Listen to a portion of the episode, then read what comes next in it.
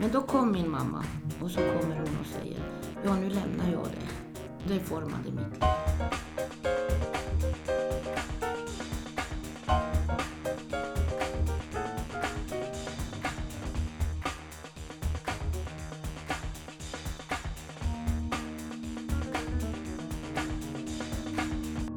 Välkommen till podden Mänskliga möten som lyssnar på livsberättelser och fokuserar på mänskliga möten som hjälper och hjälper.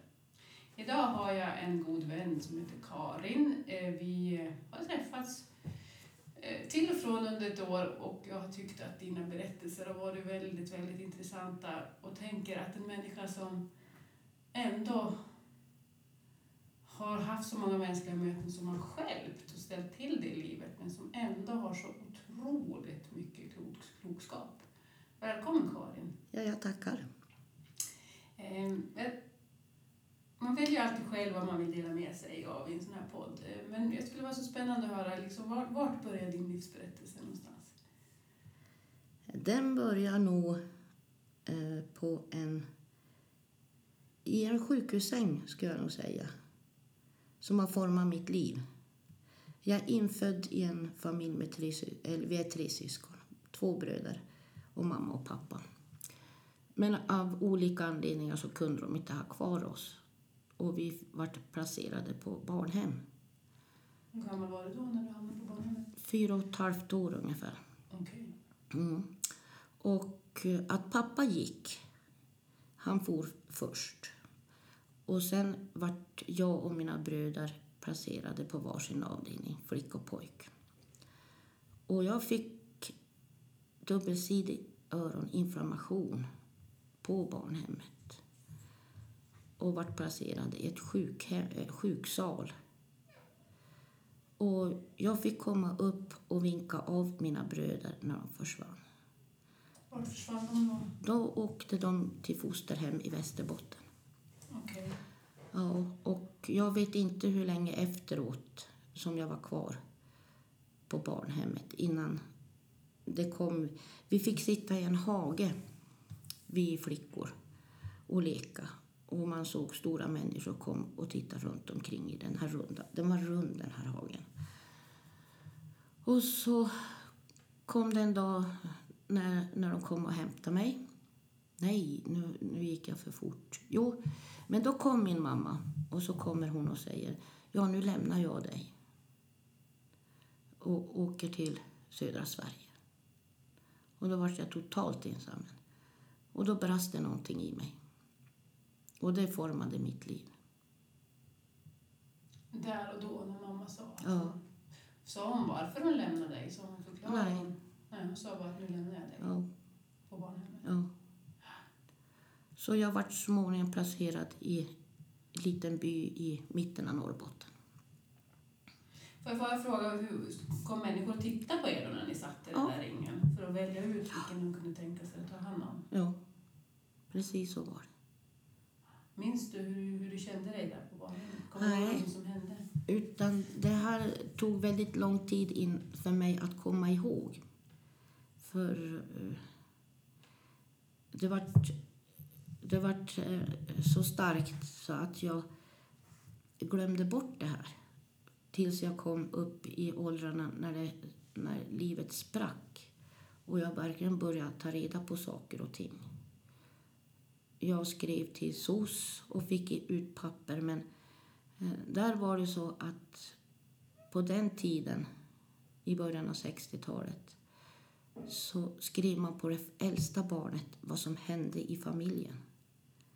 Så det stod väldigt lite om mig och min lillebror. Allting stod på min storebror. Okej, så du kunde inte följa dig själv liksom? Nej, det gick Och vad inte. som Nej. hände? Så jag hoppas de har ändrat på det där. Ja, precis. Men jag fick veta lite grann. Och sen fick jag ju veta, när min biologiska mamma dog, fick jag ju veta lite mera. Ja, När folk började våga prata. ja. Så att, och sen har jag verkligen gått tillbaks och hittat det här. Jag har ett minne av pappa och det är det enda minne jag har. ja. Mm. Av din pappa? Ja. Mm. Vad var det för orsak till att han gick där? Lämnade barnen? ja, det var ju alkohol. Mm. Det var ju missbruk. Mm. Så han var ju... De var ju väldigt unga också. Mm. De var ju 19 år när de fick min äldre bror. De var 20 när de fick mig och 21 när de fick min yngre bror. Ja. Så att det var för tufft för de båda två. Mm. Och då fick, lämnade de ifrån sig barnen. Ja. Mm. Var det alkoholmissbruk på både mamma och pappas sida? Inte då mamma, men senare mamma. Okej. Precis. Hon började dricka när hon var 25 Okej.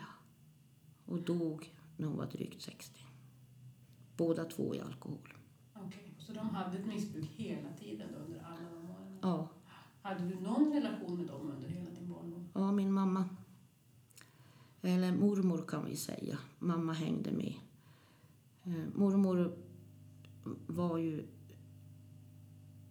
Eller vi kan ju säga så här. Mina fosterföräldrar de visste ju om att jag hade levt med min familj. Och de resonerade som så att, att eh, hon vet ju det här. Vi kan ju inte nicka henne. Mm. Och mormor...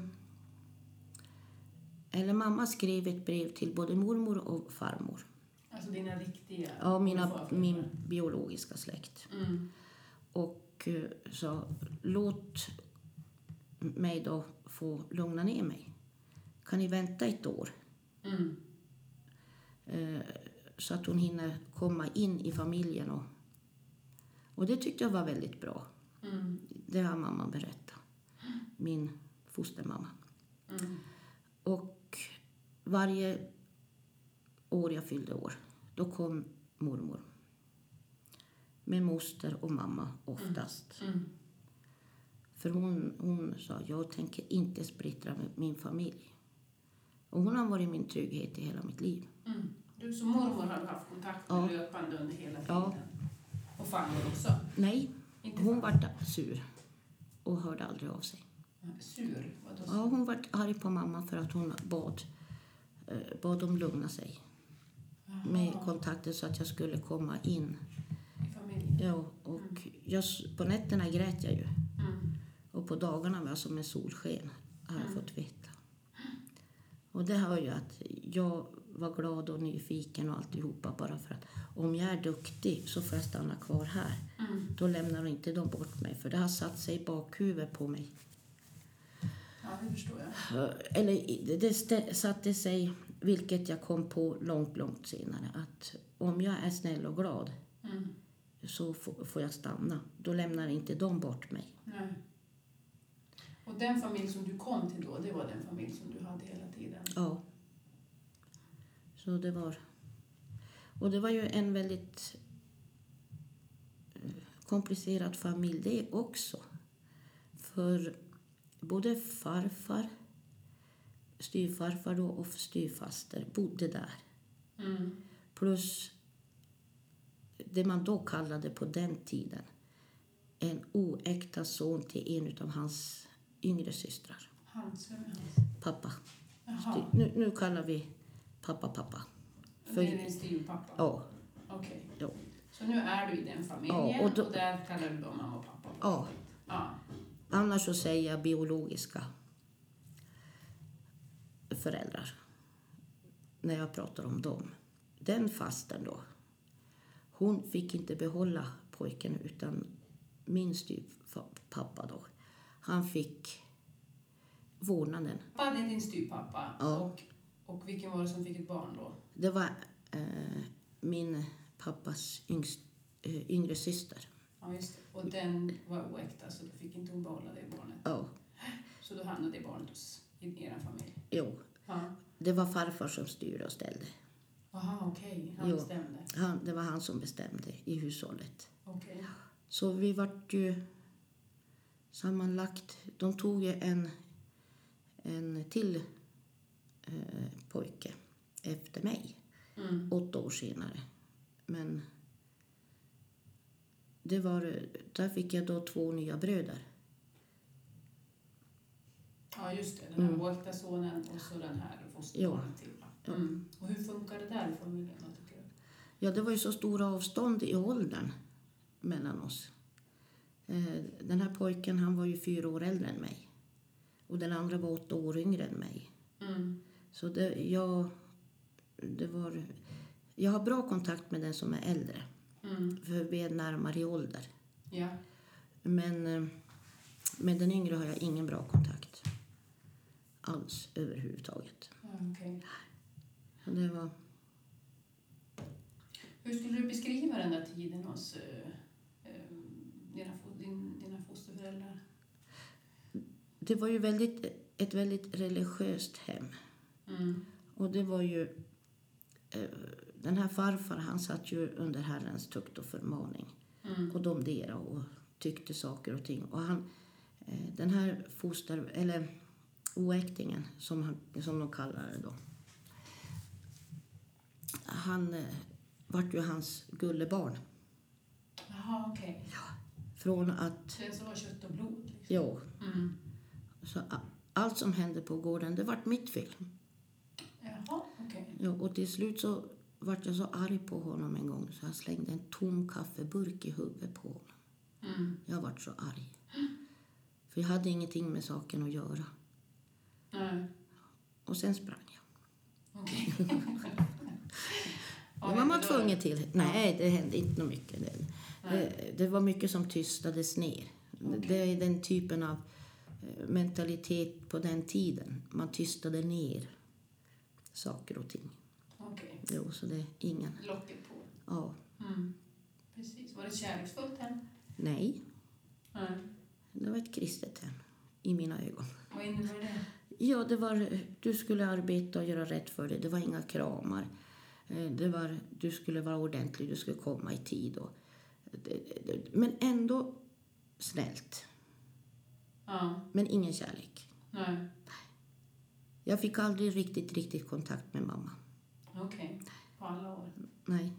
Och jag fick inte heller riktigt, riktigt kontakt med pappa fast jag fick veta att eh, efter hans död fick jag veta att jag var favoritbarnet. Jaha. Okej. Men det fick jag aldrig känna av. Nej. Utan det var bara så. Precis. Mm.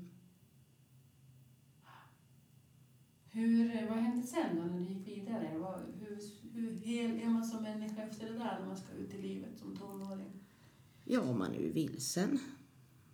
Man, man blir ju väldigt dåligt förberedd för livet. Man fattar ju inte riktigt varför man gick i skolan fast man ändå gick i skolan. Jag blev duktig i idrott. Eh,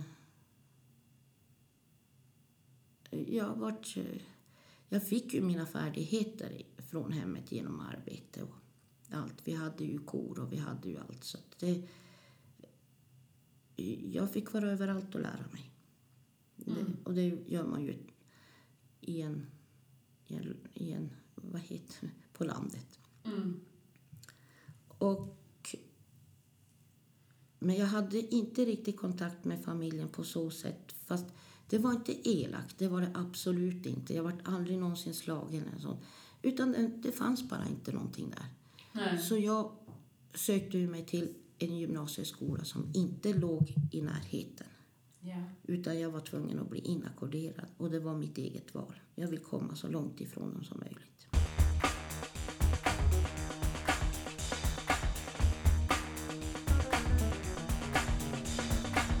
Och jag gick mina två år. Och efter det så, eh, så f- flyttade jag till Stockholm.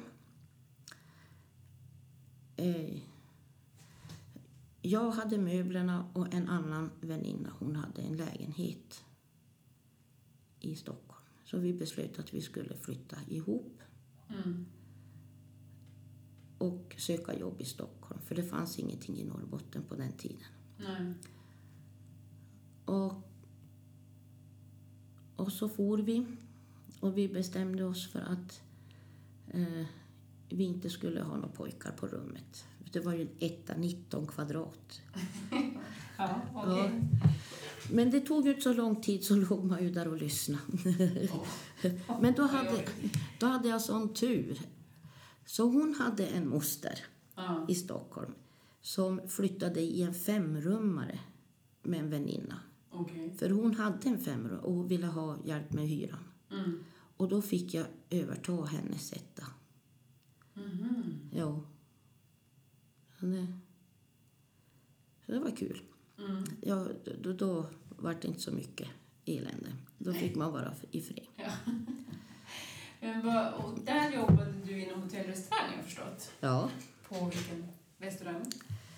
Jag började på Monte Carlo. Men det var för mycket livat där. Okej. Så jag sökte till restaurang Victoria och fick jobb där. Mm. Och ja, det var ju intressanta år. Var det där du träffade så mycket kändisar? Ja, bland annat. Mm. Kan du berätta någonting om det? Eh, jag kan ju berätta att när vi då kom till Stockholm och installerade oss i lägenheten, när möblerna hade kommit och alltihopa, så åkte vi med hennes moster, den här tjejen som jag åkte med, Mm. till Marbella, Benidorm. Och där träffade vi, de bodde, bodde fyra killar ovanför oss på hotellet som vi vart kompisar med. Och då fick vi veta att de bodde i George Best lägenhet i, som heter Sofico Hotel Jaha. i Benidorm. Och den lärde känna som bjöd över mig året därefteråt till England. Jaha, okej. Ja. Ja. Och han var manager för Polydor, skivbolag så hette det då på den tiden. Ja. Och vi åkte upp mot Manchester. Han skulle ju då sälja skivor åt företaget. Och då kommer vi till Manchester. Då får vi sova över hos Steve, en av de här killarna som hade varit med. De var bra i rugby, en var bra i fotboll och en var bra på att sälja skivor och en... Det kommer jag inte riktigt ihåg vad han var. Jag tror han hade någonting med tennis att göra. Okej. Ja, och de var kompisar med George bäst allihopa. Så då var man väl duktig på någonting. Men George Best, Ja, vem är, ska man veta vem det är? ja det bör man. Det är en av världens bästa fotbollsspelare från eh, Belfast men spelade för Manchester United på 60-70-talet. Okej. Ja, Ja, okej. ja. Eh, I fotbollsvärlden vet alla vem han är. Okej. Och alla kvinnor. Ja, Vad snygg. Ja, om. Okej. Ja, och ja, då väcker Steve mig på morgonen. Och då kunde jag sova för då var klockan 10-11 eller något sånt där. Ja. Kommer han in med radion. Lyssna nu Karin, säger han. Ja. Ja, och så får jag höra BBC eh, säga Välkommen till England, Karin. Hoppas du får en trevlig resa. Och, och så spelar de Dancing Queen med ABBA. Ja. Ja. Sen for vi vidare till Liverpool. Eh, För där skulle det också säljas skivor och sen var vi in på George Best diskotek där i Liverpool. Okej.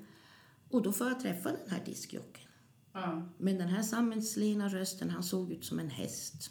det Det var, var han som hade pratat inbjudaren till det. ja, Aha, okej. ja.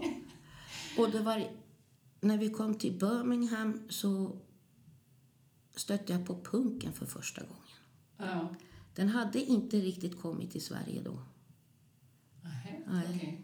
Och jag hade ju stora ögon som bara den. Vi var nere i såna dis- rockklubbar, vad det nu kallas, diskotek och och det var kolsvart. Det var spindelnät och det var allt. Och jag bara tänkte, men vad är detta? Aldrig hört talas om punken förut, men då Nej, fick jag nej. min dos. Och sen kommer vi tillbaks till London och så blir jag väckt fyra på morgonen. Och han heter Joe, han som jag känner. Han väcker mig och frågar kan du koka en kopp kaffe. Mhm. Ja, sa jag nyvaken. Så hör jag att någon står i duschen. Mm. Ja. Och jag går och kokar kaffet och så säger han eh, ställ in den i, i drinkrummet. Så jag ställde in kaffekoppen i drinkrummet och när jag håller på med det där då kommer George Best. Jag måste Nyduschad. googla på den här jordbäst. Ja. Och han hade en frottéhandduk runt magen. Ja. Och så kom hon och tittade. Och sen hör jag hur det smattrar på rutorna. För jag går ut ur rummet då. Han, han hällde upp en sån här. Han var ju alkoholist också. Okej. Jo.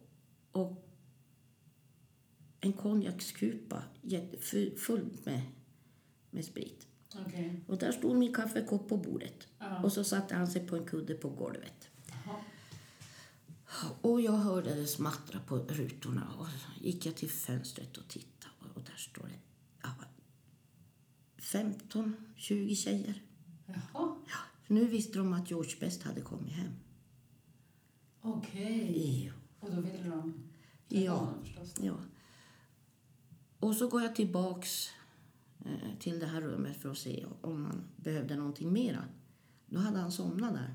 Jaha.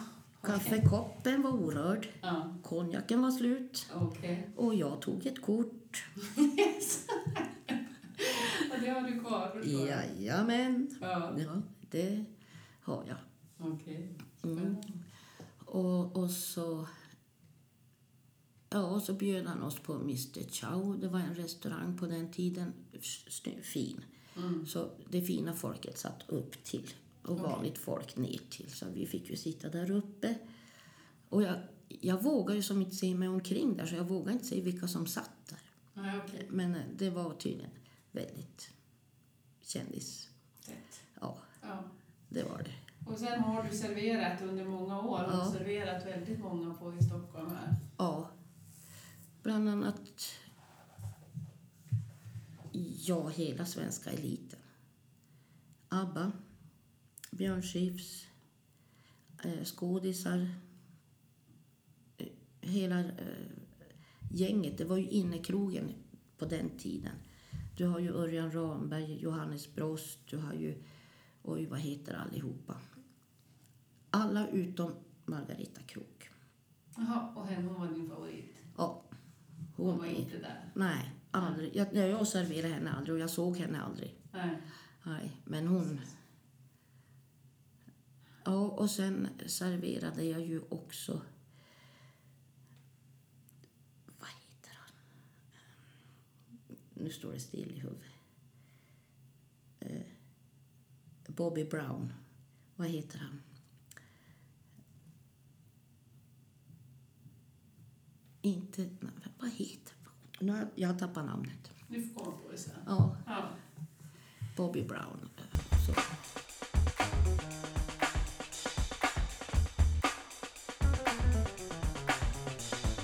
Men hur var de där åren i Stockholm? Mådde du bra? Fungerade livet? Liksom, hur fanns det någon... Hur var du? Hur jag Person- var? Ja.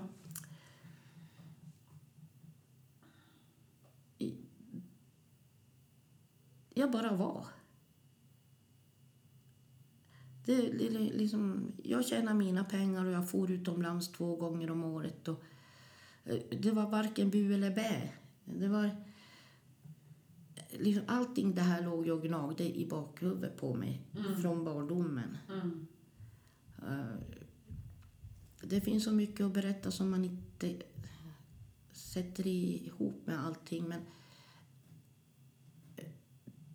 jag vet, eh, eller när jag var i 12-årsåldern så vet jag att mina bröder, mina biologiska bröder Mm.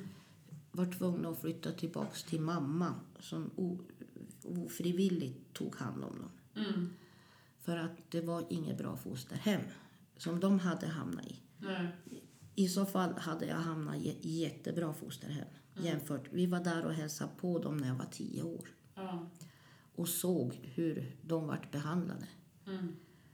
Så det var inget roligt att få se. Hur många år hade de varit där då?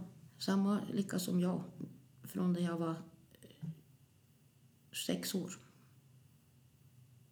Blir det där fyra år då alltså? Nej. Jag var ju fyra och ett halvt år och jag var tio år. Så det var fem och ett halvt år hade de bott där också. Okej. Mm. Mm. Och då- För det var jag som var 10 och, och min äldre bror var 11 och min yngre var 9. Okej. Jo. Ja. Så vi var, då hade de bott där. Och sociala hade ju sett att de inte hade det så bra. Nej. Så då Ja. fick de flytta hem till mamma? Ja, och det var ju inte så bra. Nej. De hamnade i narkotika båda två Var bodde de då någonstans då? i södra Sverige. Okej. Mm. Och det resulterade i att de mördade min bror när jag var 19 år. Det var ju precis i den här Stockholmssvängen där när du var Ja, där? precis. Jag hade precis flyttat dit och i november mördade de honom. Mm. Och det var ett trauma. Mm, det förstår jag. Ja, så det var... Och jag tog väl också en verklighetsflykt på, på grund av det. Jag kunde ju- Ja. Och efter tio år i Stockholm flyttade jag tillbaka till norr. Fast inte till min hemby då. Utan då utbildade jag mig till ekonom, men då gick du 300 ekonomer. De utbildade bara ekonomer, så det var ju en miss.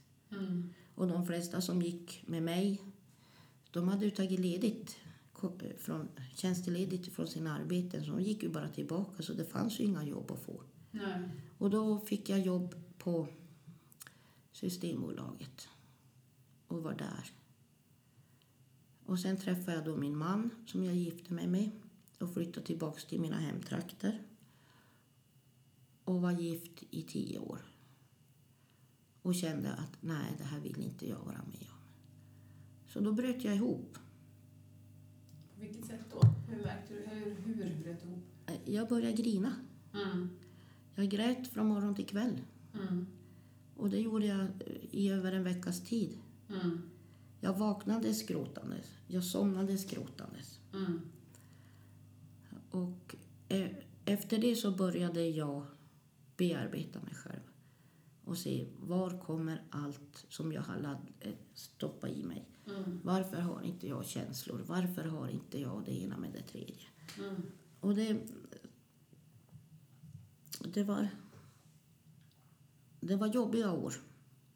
Mm. Här var det, vad var det här då? 40-årsåldern kanske? Ja, där i kring. Ja. Ja, tidigare. 35, Mm. 40. Sådär. Det tog många år. Mm. och rensa upp. Mm. Det tog väldigt många år för man hade stoppat undan så mycket och det var så mycket som jag också inte, jag helt enkelt förträngt. Mm. Det var vissa saker, jag hade magsår till exempel. Och eh, skulle göra en gastroskopi, heter Mm. det ju. Och när de stoppar ner den där slangen i halsen Mm. då blommar det bara upp ett minne. Jag bara liksom, jag, jag fick sån chock.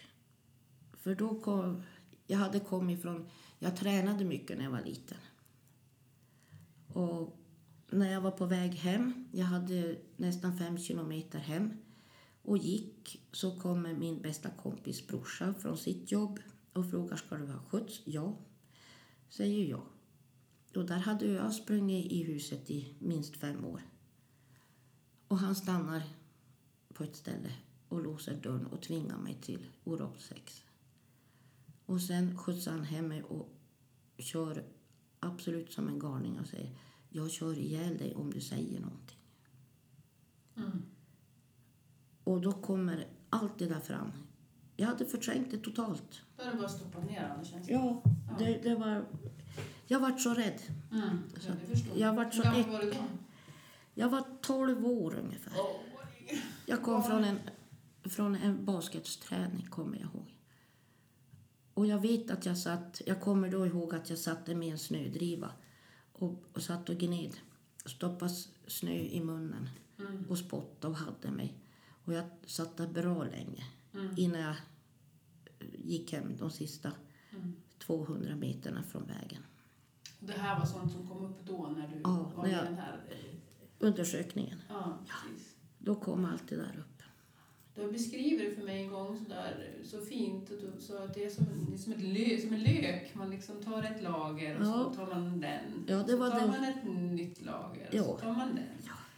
Jo, det, det kommer eftersom när man har bearbetat första lagren Mm. då, då ser man ju och den där hinnan, Mm. när den lossnar mellan lökskivorna, Mm. då får man insikten. Mm. Och då kan man lämna det bakom sig. Då har man bearbetat det här färdigt. Mm.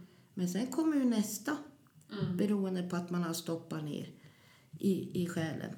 Så kommer nästa sån här trauma som man har varit med om. Mm. Det var ju inte bara den här... Och då förstod jag ju varför jag alltid har spytt när jag borstar tänderna. Mm. Då förstod jag var det kommer ifrån. Men man menar att man kan förtränga det så Ja, fullständigt? Man kan man det. bara stoppa ner? ja. Precis. Man, man, man, det, det är bara, man blir så rädd Mm. så man vill inte ta tag i det. Nej, precis. Så det, det, det är många sådana där... Jag har blivit våldtagen också, men det kommer jag ihåg. Mm. Det gör jag. Men det här var... Du var så liten. Ja, jag var, jag var bara 12 år. Och jag visste ju inte ens vad sex var. Nej. Jag hade ju inte sett en naken karl. Nej. Ingen hade ju pratat sex överhuvudtaget. Nej. Vi fick ju inte ens svära. Nej. Så det där var ju någonting som var så främmande så att men jag visste inte ens vad det var. Så det var... Ja, det var äckligt. Det förstår jag. Ja, det var äckligt.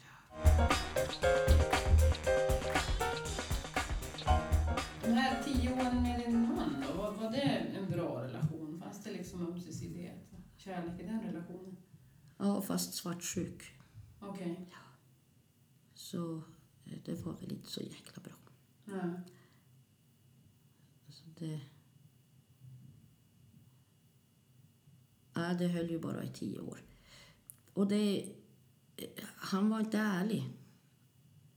Så han ljög mycket, Mm. upptäckte jag eftersom. Och då slutade ju jag min tillit och då slutade ju mitt förhållande. Mm. Så jag skilde mig. Och efter ett år så träffade jag en ny man som tog mig hit till Jämtland. Och han visade sig också vara en bra på att ljuga. Mhm. Och, och det höll i tre år.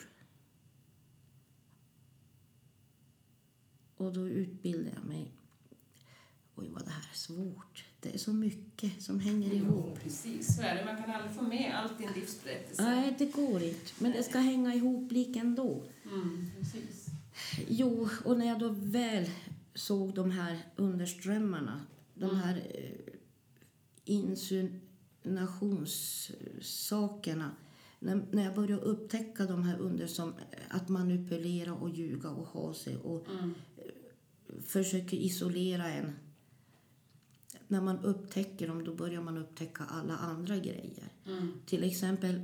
Eh, han... Eh, han såg till och sålde min bil och skulle köpa mig en ny. Mm. Och det var ju bara för att. För han tyckte att min bu- bil var ful. Jaha. Men jag tyckte den var bra. Men han, ja, han skulle köpa. Och han låtsades åka iväg. Och vad tycker du om den där bilen? Och vad tycker du om den där bilen? Mm. Sen försvann det. Mm. Och gjorde jag någonting med maten som inte han, han skulle inte ha saltat fläsk. Och för mig, liksom, jag köpte ju bara fläsk. Mm. Och lagade och, och han vart jättearg. Mhm. Och så for han och köpte det fläsk han skulle ha och satte in i frysen. Jaha, okej. Eller så gjorde jag någonting annat galet. Ja, då kunde man hitta eh, 50 pepparkorn i maten. Mhm. Ska han straffa också då? Ja, han ska straffa också. Det låter som att han skulle ha lite psykopatiska drag. Ja, jag tycker nog mycket det. Men eh, när jag väl upptäckte hur det, alla de här strömmarna, då tog det bara en vecka för mig att flytta därifrån. Mm. Men just den här käns- men stämmer det här? Är det här rätt? Mm. Är, är det fel? Mm. Och det är ju en vånda som tar hur länge som helst innan man förstår. Han slog mig aldrig. Nej. Och det har ingen utav eh, mina längre relationer. Jag har aldrig haft någon som har slagit mig eller något sånt där. Nej. Utan det har varit det här psykiska. Antingen ljug Mm. eller det där undermedvetna elakheterna Mm. som man ser det. Men du har ju varje gång klarat av att gå. Ja, När det inte känns bra så är du klarar av att gå. jo. Och det är ju många som inte gör det heller. Nej. Man klarar inte av att bryta liksom. Jag började ju upptäcka efter ett år med honom att det här stämmer inte. Men jag kunde inte ta på något Nej. som kunde göra att nu bestämmer du dig. Det tog mig två år till. Det Mm. tog två år i alla fall att upptäcka var- var, hur, ja, hur det var. Och då tog det mig bara en vecka var jag därifrån. Mm. Då ordnade jag mig. Allting. Och han sa en gång, han hade ju hund. Och så sa, kan du skö- passa hunden här? Jaha, varför det då? Mm. Ja, jag ska träffa en ny kvinna. Ja, ja visst kan jag ta hand om hunden. Mm. Och så säger han så här, "Hör du Ka- jag förstår inte dig. Du blir inte ens arg. Nej, så länge du pratar sanning så finns det ingen anledning att bli arg. Det är när du ljuger jag blir arg. Så, jaha, sa han. Ja, Och sen bestämde jag mig då för att inte en karl till. Mm. Och det har hållit. Ja. Jag har manliga vänner, Mm. men ingenting annat. Nej. Och det tar tid att lära känna manliga vänner. Mm. För då ska vi skala av alla de här sociala lagren. Mm. Vet, du, lökarna där kommer igen överallt Ja, här i ja, samhället. Ja. Bryta, det är ju en norm man bryter. Mm. Att, och jag tror det är mycket lättare för kvinnor att ha manliga vänner än tvärtom. Mm. Det är väldigt svårt. Att liksom inte se kvinnan som något sexobjekt eller som någon mamma eller som någonting annat. Mm. Ja, det kan Jo, jag- jo Ja. det, det är en väldigt stark barriär Mm. att bryta innan man kommer igenom dem. Men sen blir det världens bästa vänner Mm. När de har fattat. när det har gått upp för dem. Ja. Jo, så det är kul. Du har så många berättelser. Ja, det finns så fantastiskt mycket. Men kan du inte berätta den där om när du, under alla de här åren när du jobbar med dig själv så intensivt. Du, du, man kan ju nästan säga att jag var på botten, liksom har brutit ihop. Och hur du byggde upp din självkänsla, den du brukar berätta om med katten. Den tycker jag är- Ja, ja. ja, det var ju efter eh, de här veckan som jag bara grät. Då insåg jag ju att jag måste börja göra någonting. Men jag visste ju inte var jag skulle börja. Det var då jag började nysta. Jag började läsa böcker. Jag kunde hitta en mening i en bok.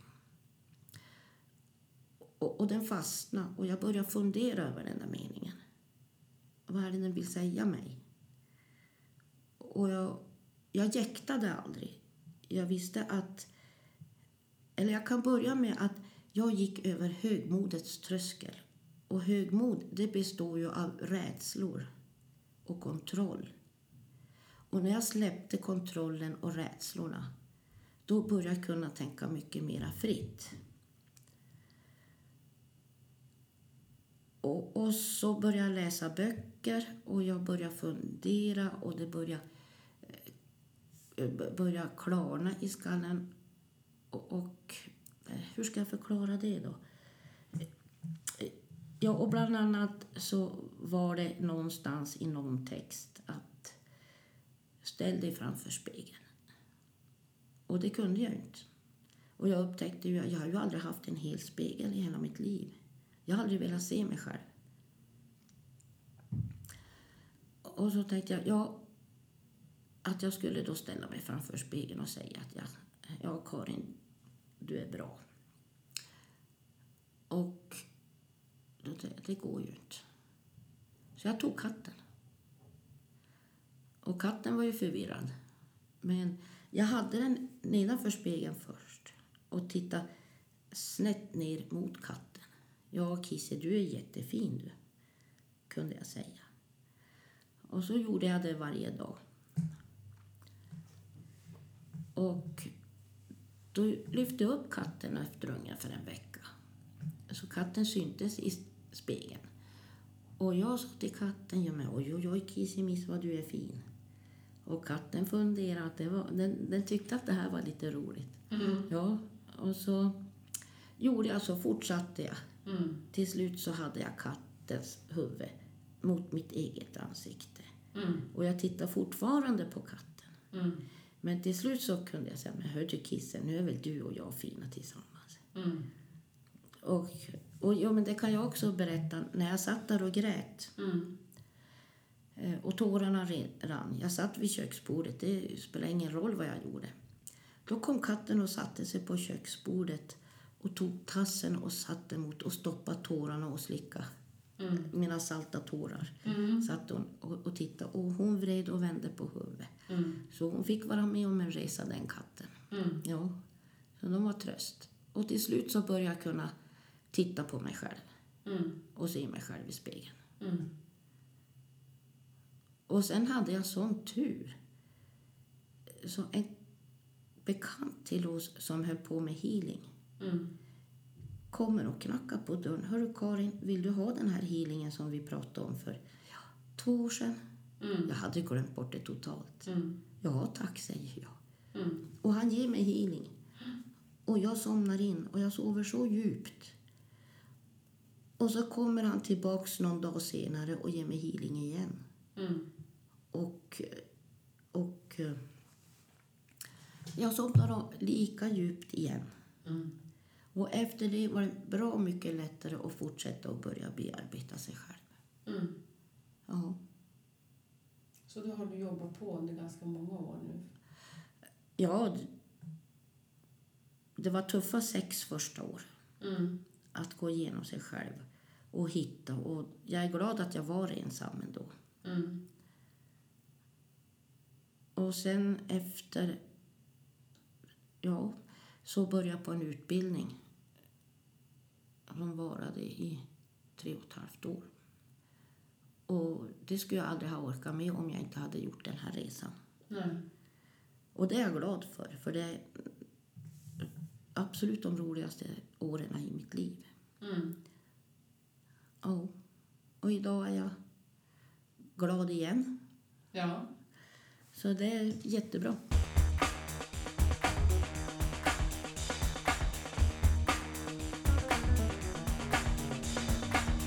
Men du har ju haft lite mm, bumps on the road, får jag lust att säga, men, men liksom lite fler. Att du har gjort illa kroppen också, att det varit slitsamt eh, Ja. en period. Och, Ja, ja. Jo då. Självförakt. Jag har ju inte skurit mig eller något sånt där. nej, jag tänkte mer på att du har ramlat, ja. Med Jaha! Anna. Ja, det har jag slagit sönder kroppen. Ja, precis. Ja. Jo, när jag var ute och gick med en hund så vart jag nyfiken på liljekonvaljer, att de hade röda bär. Och jag hamnade ju i de tankarna. Och hunden hamnade i några andra tankar framför mig Mm. och började slita och dra. Jag skulle stoppa ho- eh, eh, hunden. Och fastnar i en rot och rakt faller rakt fram och tar emot mig med armar och med händer och armar och, och ser en sten sticka upp som skulle kun, om jag slår huvudet i marken så kan jag dö. Mm. Den stack upp. Men jag klarade av det. Jag tog igen med alla muskler jag ägde och hade. Då gick det ju bra. Jag, jag stukade en fot och jag gjorde, slog sönder knät och jag, eh, handlederna vart knäppa. Men det gick över på en vecka eller två. Men då på väg till arbetet en månad senare hände likadant. Men då var det på väg, då snubblade jag över en trottoarkant eller en parkeringskant mot trottoaren. Så det gjorde exakt likadant. Och sen kom alla mina krämpor. Mm. Värk överallt. Som jag ännu inte är bra ifrån, men jag är br- bättre. Mm. Så att det var ju, det var ju hemskt vad ont det gjorde. Mm. Så det, men det är fysiska smärtor. Mm. Så de klarar man av mycket bättre än de eh, psykiska smärtorna. Eller känslos, känslosamma. eh, De är inte fysiska känslor. eh, Alla, så- alla gånger man har blivit sårad och blivit kränkt. Och eh, det hade jag hunnit bearbeta. Mm. Jo. Så att det där...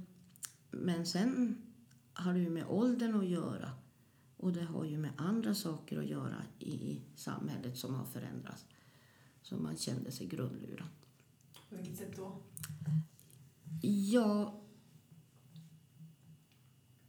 Genom att man aldrig har varit arbetslös så visste man inte hur arbetskassan funkar. Man förstod inte vad det här eh, systemet hade lett till. Och de här fasperioderna som de pratar så vackert om. eh, Det är ju rent kränkande mot människor. Och vad är det då? Det, det är ju att de sänker ersättningen med nästan 1000 kronor per halvår Mm. för att tvinga ut... De gör ju en ännu sämre, så man hamnar ju i en deppsvacka Mm. som heter duga ibland. Mm. Men jag försökte hålla mig ovanför vattenytan. Mm. Hur har du gjort det då? Hur har du klarat dig? Klarat din vardag? Ja, dels så har jag ju fått hjälp. Och sen har jag ju fått svälja stoltheter. Eller jo, både och. Men inte så farligt för jag insåg att jag måste göra allt. När man lever på 900 kronor i månaden så måste man gå ut och plocka burkar. Mm. Så det gjorde jag Mm. för att överleva. Mm. Och det var första gången i ditt liv som du var sjukskriven eller arbetslös eller någonting? Ja, eh, det, nej, sjukskriven har ju varit för jag har haft bröstet magsår och sådana saker. Det har ju sådana här vanliga krämpor. Men Mm. så här riktigt sjukskriven är första gången i mitt liv. Mm. Som jag inte ens kan gå Nej. knappt. Nej. Jo, så det var första gången i mitt liv. Nej, annars jag har ju varit väldigt jobbat jämt och aldrig knappt varit sjuk. Mm.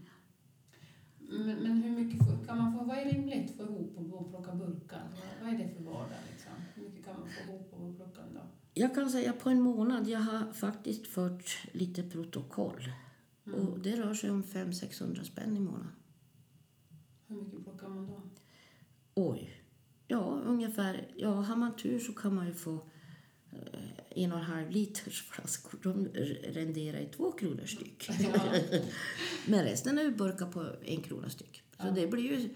Man plockar 600 burkar ja, i snitt. i, i snitt. Ja. Så gör man det. Så det.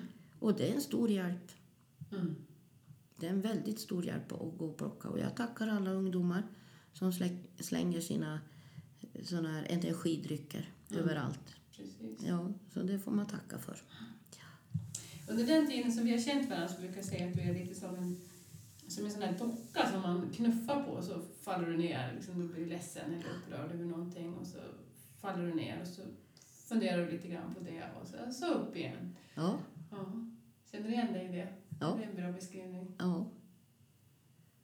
Ja, det som hände idag så kommer jag att gå och fundera ett tag. Nu tog det inte så känslomässigt hårt på mig.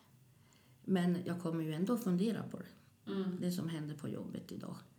Eh, Som, eh, eh, men det har ju varit, när man har känt sig sviken och övergiven så kan jag känna, jag har känt, vad fasen har jag med livet att göra? Ungefär, man deppar ihop, men sen, då, ja det, det får gå. Mm. Man härdas. Mm. Det är en bra mening. Det som inte dödar, det härdar. Mm. Om man ska ha en klyscha.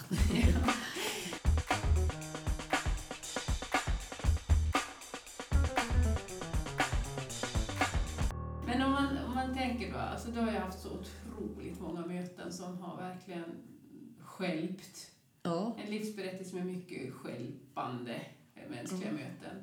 Men vart finns de där hjälpande mänskliga mötena då? Någonstans behöver de ju finnas. Mm. Eh, bland annat min mormor, Mm. ledstjärna nummer ett. Mm. Eh, och sen en lärarinna eh, som jag hade i engelska i sjuan, åttan, nian. Mm. Hon var tio år äldre än mig. Hon är, hon lever. Jag pratade med henne för någon vecka sedan bara. Mm. Och hon, eh, när jag började fundera, när jag kom till Stockholm Så de hade ett helt annat språk. Jag är ju uppvuxen eh, med de här föräldrarna som har en samhällssyn från när de växte upp, 40-50-talet. Mm. Och jag skulle ut i 70-talet. Så jag var ju totalt oförberedd Mm. på livet. Och framförallt i livet i Stockholm. Mm. Och jag, alltså jag fattar inte mycket av varför man betedde sig som man gjorde i Stockholm. Och jag var- hade ju den gamla bondesamhällesmentaliteten. Mm. Alltså, det var ju, alltså det var ju sån krock för mig. Mm. Eh, Då hade min lärarinna flyttat tillbaks till Uppsala. Så jag ringde ju henne Ja. och, och frågade om jag fick komma och prata med henne. Och då sa hon en mening till mig så här. Karin, så länge du funderar på att du är på väg att bli galen så kommer du aldrig att bli galen. Okej. Okej. Där har du någonting som sitter väldigt hårt i mig. Ja. Ja. Och hon, hon har varit ett stöd genom hela denna resa. Mm. Och sen har jag kvar då gamla vänner. Från vilken period då? Eh, Från barnsben. Mm. eh, från... Hon, hon har jag fortfarande kvar. Mm. Och sen från mitt arbetsliv i Stockholm har jag kvar en som är riktigt god vän. Vi, vi känner varandra innan och utan tills. Ja. Och det, det, det är de fyra som jag kan nämna som absolut... Ja, och så nu på de senaste sju åren har jag ju då den här riktigt goda vännen. Mm. Mm. Som, och jag är glad för att jag har fått en sån här. Mm. Det är ju, ju äldre man blir och ju eh, om man flyttar till ett nytt ställe är det mycket svårare att få vänner och bekanta Mm. som man kan umgås med. Ja. Man har, jag har ju många ytligt bekanta som är trevliga och alltihopa men Mm. inte den där riktigt genuina kontakten. Nej. Den är- är mycket, mycket svår att få. Ja. Eh, några frågor innan vi avslutar. Mm. Träffade du någonsin din pappa igen? Nej, Aldrig någonsin? Nej. Och din andra bror då, han som inte blev mördad? Var... han är så bitter på livet. Han är så bitter på våran uppväxt. Ja. Så han vill... eh, Jag har hört av mig till honom varje gång han fyller år. Mm. Men han har aldrig någonsin själv personligen tagit kontakt med mig. Nej. Så jag har slutat ringa. Mm. Den lilla kontakt vi har. Och den här fosterfamiljen som du har haft, hur mycket stöd har de funnits efteråt då, efter du lämnade dem? Ja, ekonomiskt har de ju alltid funnits. Ja. Men inte känslomässigt. Inte, inte förstå. Nej. Nej, det, det har... Som mamma brukar säga, ja, ja, vi överlämnar i Guds händer. Okej, Ja, och då, sen, ta hand om dig själv. ja. Så det, det är ungefär. Men ekonomiskt om man har bett om... eh, Pappa köpte mig min första bil. Han gjorde likadant med alla Mm. barn. Så att där var han ju rättvis också. Så. Mm. Men nej, det har inte varit så bra stöd. Nej. Nej. Har du känt dig ensam ibland? Ja, det har jag väl känt i hela mitt liv. Har jag känt mig ensam. Mm. Men ändå inte. Nej. Det, det. Nu, nu, nu mera så är jag inte ensam. Men för, jag, genom den här processen som jag gick igenom så vart jag vän med ensamheten. Mm. Förr så letade man ju så man inte skulle vara ensam när man Mm. mådde dåligt. Men idag så uppskattar jag ensamheten dessutom. Mm. Jag trivs med den och jag behöver den. Mm. Så det är inga problem för mig att vara ensam. Nej. Så det är, den har jag förlikat mig med. Om du tänker på det här livet som du har haft, det livet du har fått, som Mm. du absolut inte alltid har valt, det Nej. kan man ju inte säga. Eh, Men om man har haft en trasslig uppväxt på olika sätt, vad, kan du ge något tips och råd till unga människor liksom som, som kämpar, som är någonstans där mitt i, där du var när du var ung? Kan du, vad skulle du säga till dem? Eh, Hitta någon som du kan känna dig trygg med. Som till exempel jag hade min engelska lärarinna. Mm. Eh, eh, inte utnyttja dem, men nyttja dem. Mm. När det är som värst, Mm. då får man råd att gå vidare. Mm. Det kommer inte att bli lätt. Det är ingen annan som kan lösa dina problem. Men du kan få hjälp och stöd för att lösa dem. Mm. Men det är bara du själv kom- som kan lösa Mm. dina pro- Du kan inte skylla på samhället, du kan inte skylla på lärarna. Du måste fråga fyra, fem, tio frågor mer än vad du brukar göra. Så får du veta svar också. Nu hänger inte jag riktigt med. Hur tänkte du då? Jo, men ofta så blir de ju tysta. Jag var ju tyst. Ja, Om man, om man stänger in allting. Ja. Eh, Men får du förtroende för någon, men nyttja dem inte för ofta. Nej. Utan när det gäller så eh, hör, ta, kontaktar man dem. Mm. Och då får man hjälp, man får stöd. De löser inte problemen för en, Nej. men de hjälper en att gå vidare. Mm. och se fakta.